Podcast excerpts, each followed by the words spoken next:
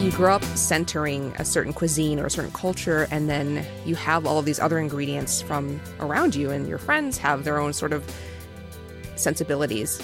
And that's a level of cultural exchange that I think we can we can separate from appropriation that is like, you know, exploitative.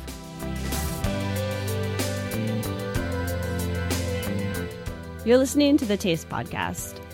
I'm senior editor Anna Hezel, and I'm here with editor in chief Matt Rodbard. On today's show, Anna is talking to writer and San Francisco Chronicle restaurant critic Soleil Ho.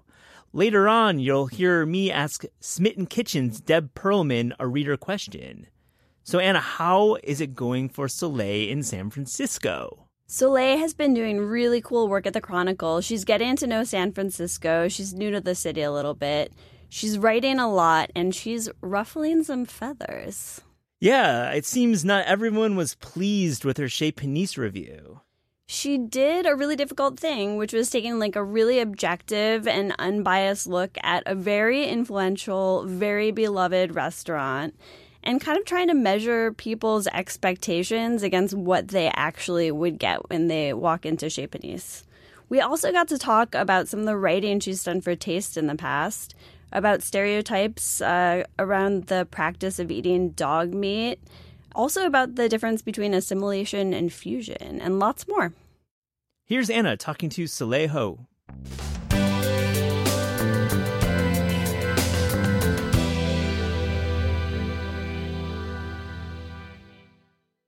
Welcome to the Taste Podcast, Soleil. Thanks for having me. I'm really excited. I'm a big fan of your work, obviously. I've been reading you for years and I've loved your podcast. But I also know you because we've worked on some things together for Taste. I think you're the only writer who's ever pitched me a story about eating dog.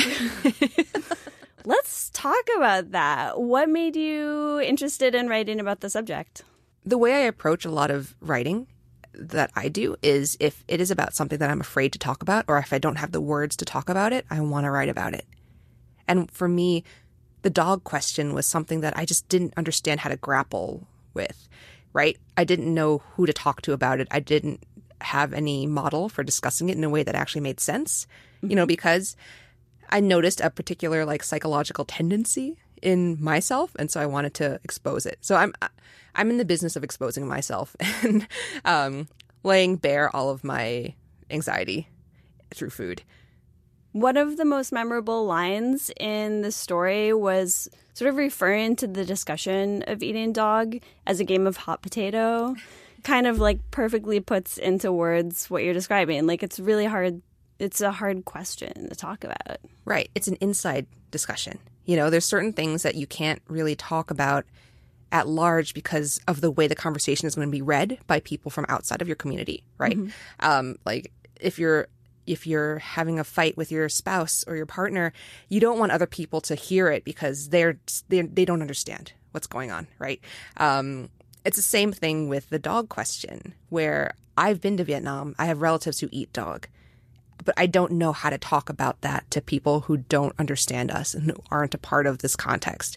And at the same time, I did want to do it. I wanted to bring it out because I think it's such an important part of increasing empathy for people that, like, at, on the surface, like, have crossed the uncrossable line. Mm-hmm. And to expose the fact that this line is movable it's arbitrary and it's also been used in a violent way against people. And that's why we write about food, right? Because it's such a good entree into all of these bigger topics. For sure.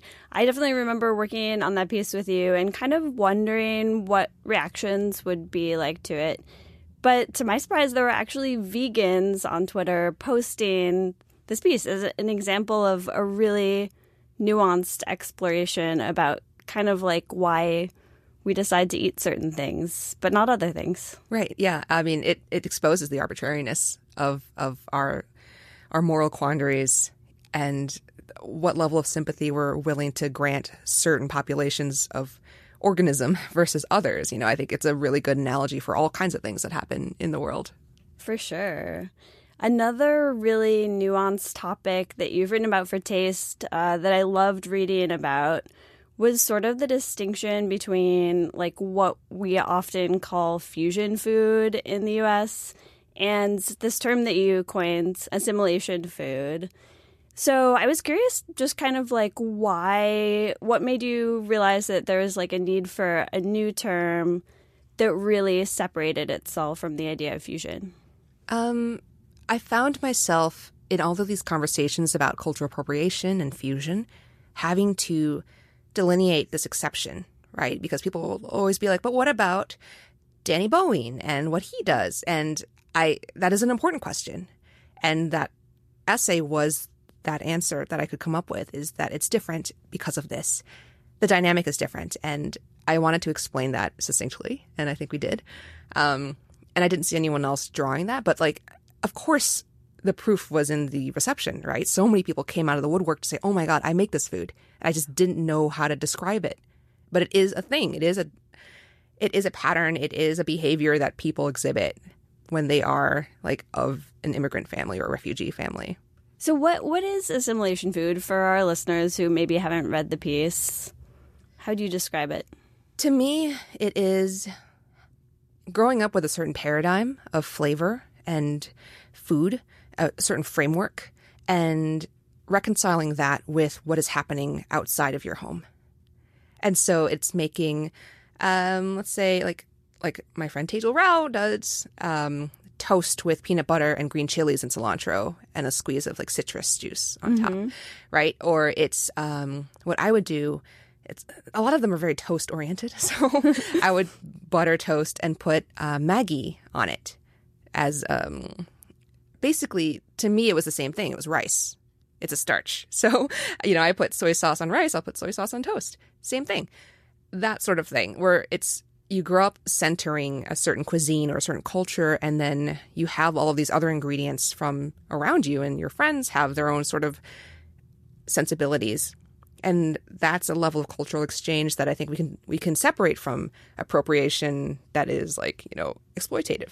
Mm-hmm. So I wanted to bring that out because it's such an important part of our experience. And it's also a generative way to talk about exchange and appreciation that doesn't get mired in all of these little silly questions about who gets to make what. Yeah, it's such a distinction that no one has really articulated before. I mean, the word fusion kind of implies that, uh, like, two things are just sort of like passively fusing together on their own force. it doesn't really say anything about like who's making the food or kind of like what their perspective is or where they're coming from.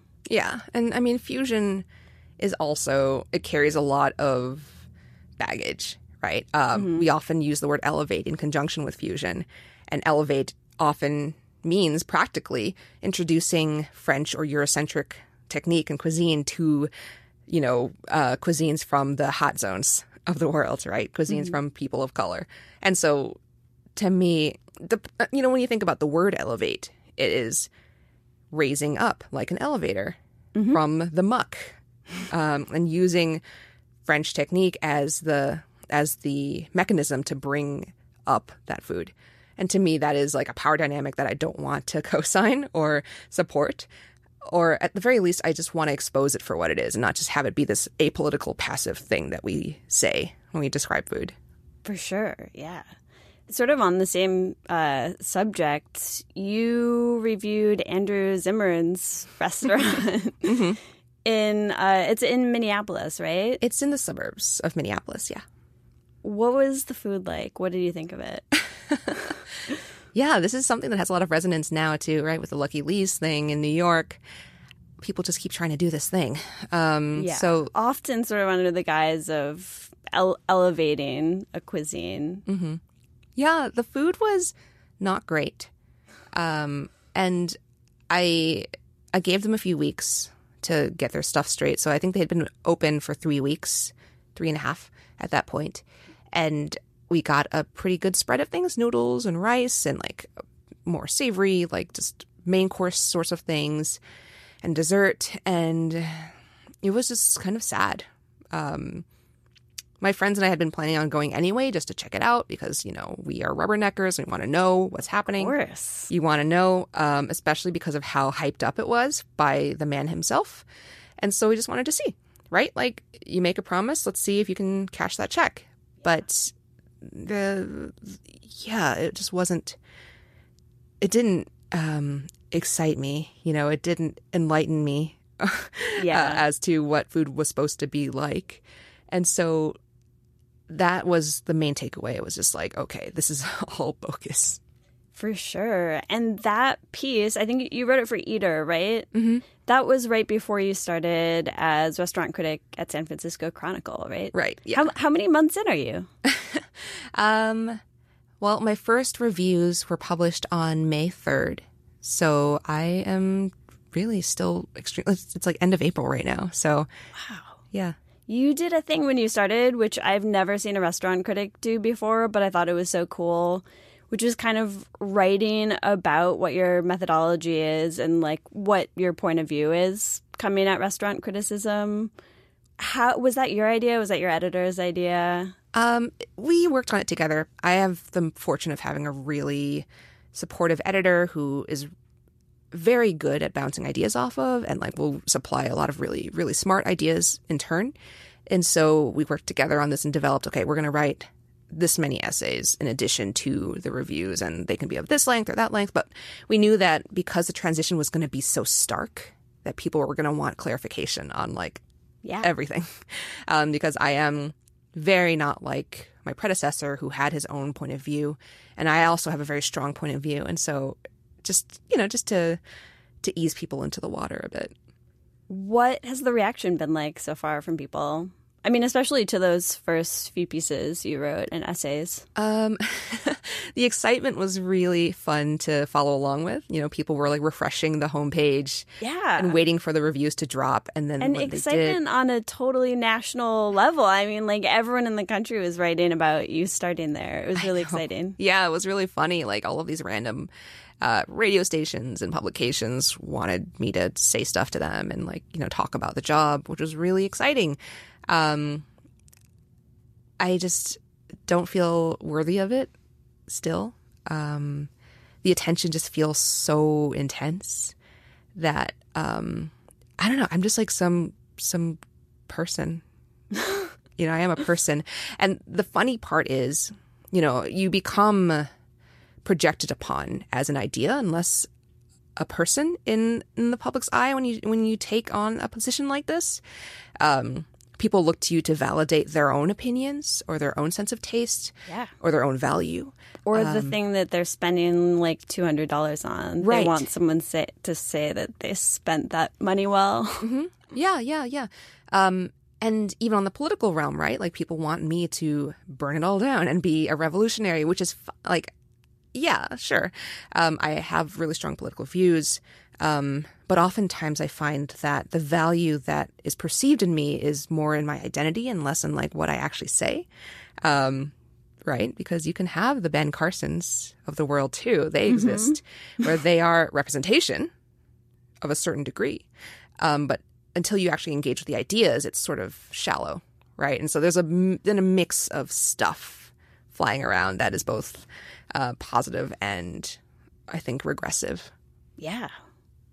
What is a restaurant critic's responsibility to the city that they're working in? I mean, I think every restaurant critic would answer this totally differently. But do you do you have a responsibility to San Francisco and the Bay Area? I think so. Yeah. Um, I want to do right by the, the area because there's so many good people making exciting things that deserve recognition and should be talked about. These are stories. I am a reporter in the end, and it is a service journalism position. And so helping the readers who are scrimping and saving for the one meal out a year that they might be able to take and helping them decide where to spend that money is a major part of my job.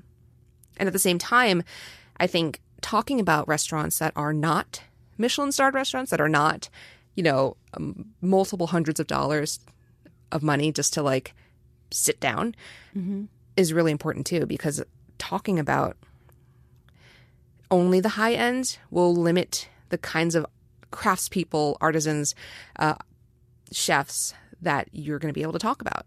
Because there are a lot of other folks, the majority don't have access to that kind of funding to open like a big name restaurant, but they're doing what they can with what they have.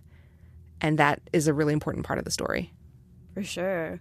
What was it like to sort of get to know the Bay Area? Were you pretty familiar with the restaurant scene before you moved there?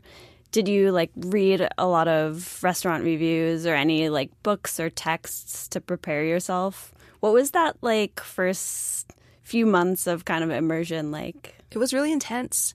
Um, I have to say that by sheer coincidence, I started reading Garlic and Sapphires on the plane to San Francisco. And so love it by Ruth Reichl. And that book is all about her moving from LA to New York to start as the critic at the Times. And, you know, there was a lot that I related to in that she was so she had such trepidation and a lot of fear and she stepped into a lot of really spicy situations mm-hmm. as someone who was coming from out of town, but she grew up there.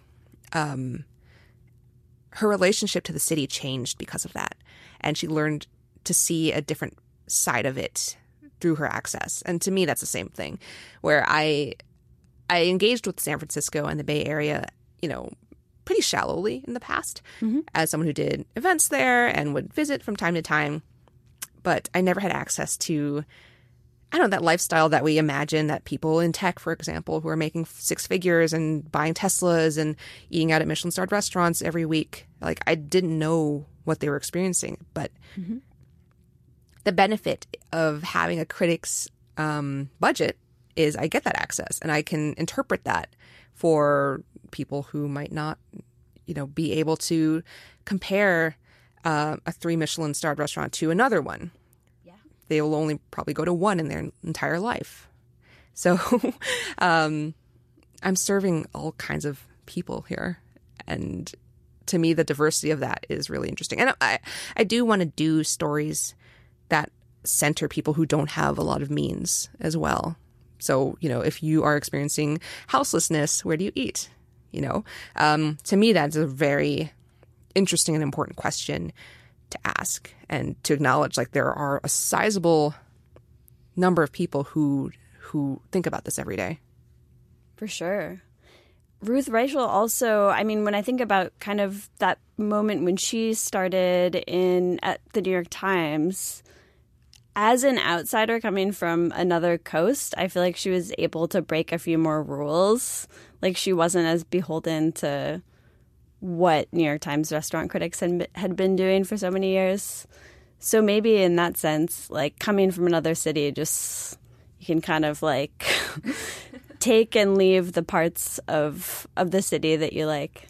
Yeah, I mean that's the fun part, right? I don't have any entanglements. I don't owe anyone there anything, and they don't owe me anything, mm-hmm. and that is freedom in a way where I, you know, I I don't have any favors to uh, to pay back so I can have a more sober mind when I talk about the restaurants there, which I think is what was so controversial about the Chez Panisse review because, you know, um, the institution has tentacles like all throughout the region and yeah. the, the, country.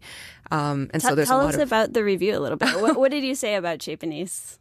So I went to there's there's two ways you can experience it, right? Uh, upstairs in the cafe and downstairs in the restaurant, which is uh, prix fixe menu. And so I went, you know, multiple number of times and I wanted to just talk about what I experienced. The first experience was really great, and the second and third were not. And the food was really messy and not as well executed as I expected at the price. Mm-hmm. And especially considering the reputation. And so I wanted to talk about that and I wanted to talk about on the meta level reconciling the reality with like everything that we bring to something like that. All the expectations, all of the ideological and like philosophical weight that it carries. Mm-hmm. Um, and the idea of like the revolutionary, right? Because I wanted to talk about the whole Berkeley uh, food revolutionary thing as well. At the same time, I do acknowledge Alice Waters' like great contributions to society and that was really important and i didn't want to blame her for the execution stuff because that's not her it's whoever's working at the restaurant it's like you know it, it's just that's why we go multiple times too just to suss out the situation and have a more general sense and i was thinking about the people for whom Chez Panisse is a pilgrimage restaurant, and they go because they want to get a piece of that history. And I want, I wanted to think about the restaurant in those terms as well, and acknowledge that if if this is this person's one time they get to go and the food isn't up to par, like that's sad. Yeah, and that's as valid an experience as like the person who goes once a month, Right. who Yeah. lives in San Francisco. Yeah. So that was the review. Yeah. I also talk about like Slavoj Žižek and like other silly things. Oh. you work it all in. Yeah, you know, um, that was fun. I just I, I hang on to trivia pretty easily, and so that blew up. I think it was the most popular of all the reviews I've written so far because people were sharing it, and I think it was, um, it became a definitive piece on the restaurant because no one had really reckoned with it as a restaurant for a long time.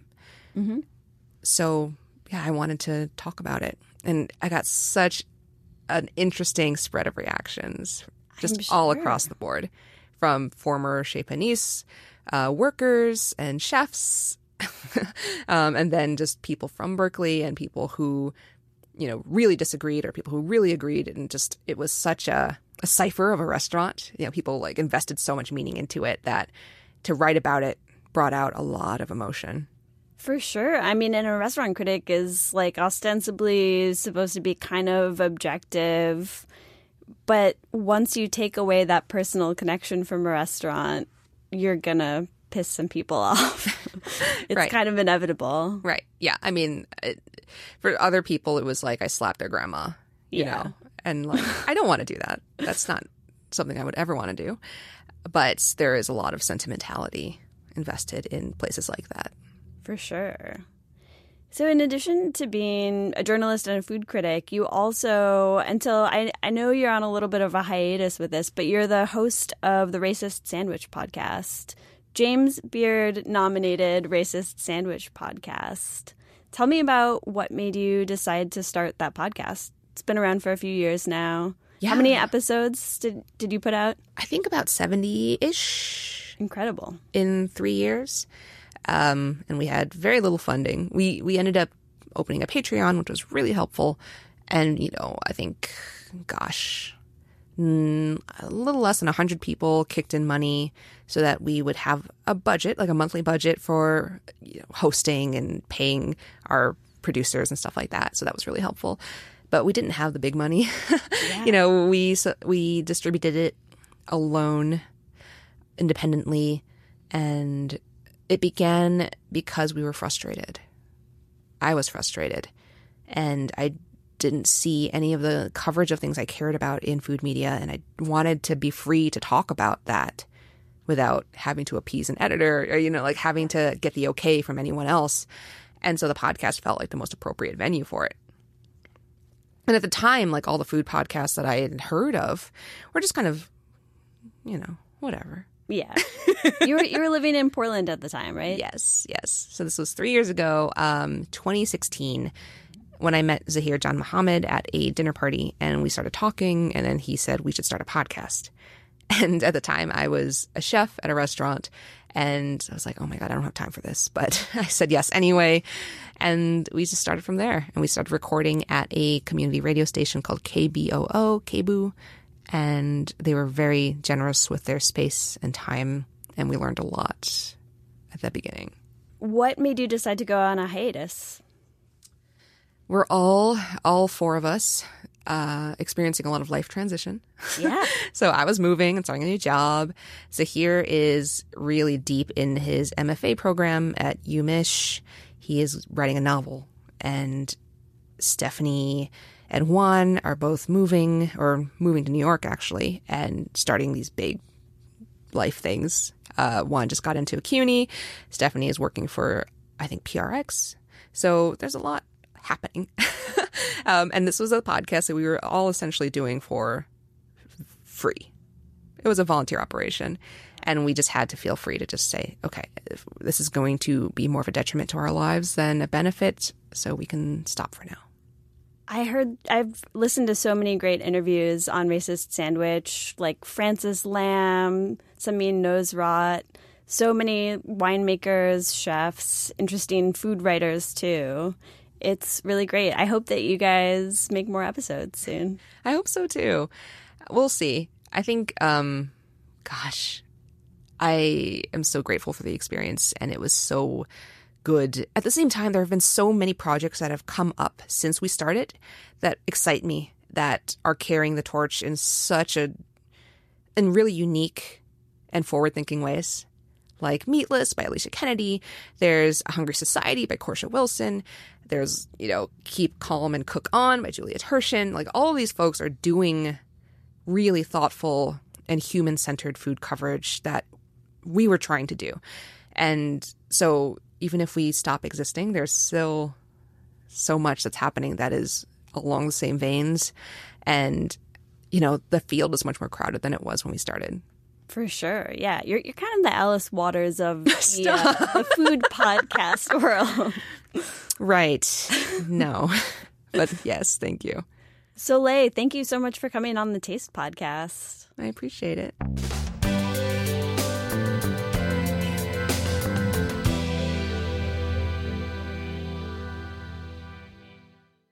Here's Matt with a question for Smitten Kitchen's Deb Perelman.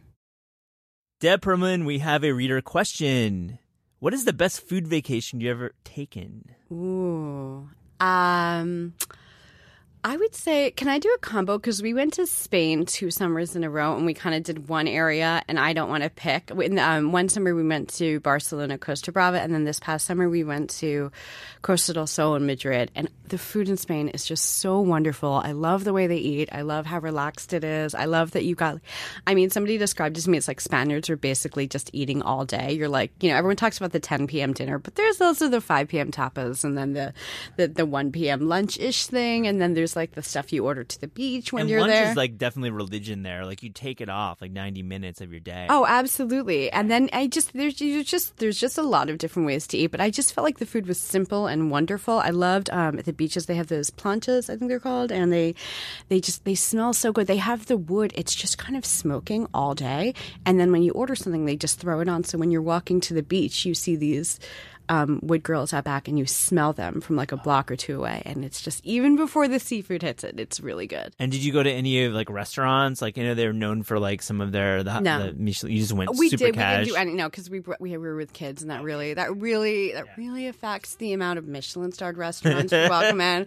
I don't really know how to put it more politely, um, but uh, yeah, but we did. But we had some really good like regular meals, like like a restaurant in a town. Like you know, sometimes those town restaurants are like super kid friendly, and your kids can like run around and be crazy, and you can have like several glasses of wine, and it was Oh, really I, yeah. I think I'm all for the more casual spots for sure. And it's so cool you brought your kids to Spain. I mean, I wasn't allowed to leave them at home with just like a bowl of kibble, but yes, it was. I I hope they'll remember some of it. Um, and um, in the end, like when you look, it's sort of it's definitely a lot harder to go on vacation with kids, but it it is sort of fun to like not have to leave them behind to do cool things. Thank you so much.